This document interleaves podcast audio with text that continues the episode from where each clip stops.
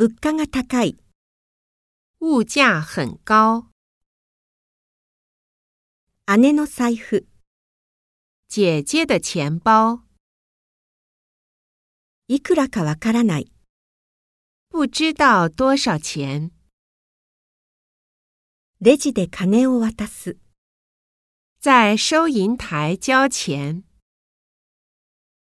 ユーロとポンド。欧元和英镑。以前は安かった。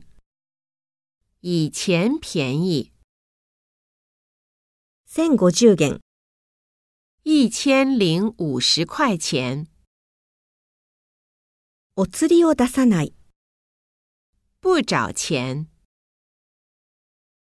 割と安い。比较便宜。10万円預金する。存10万日元。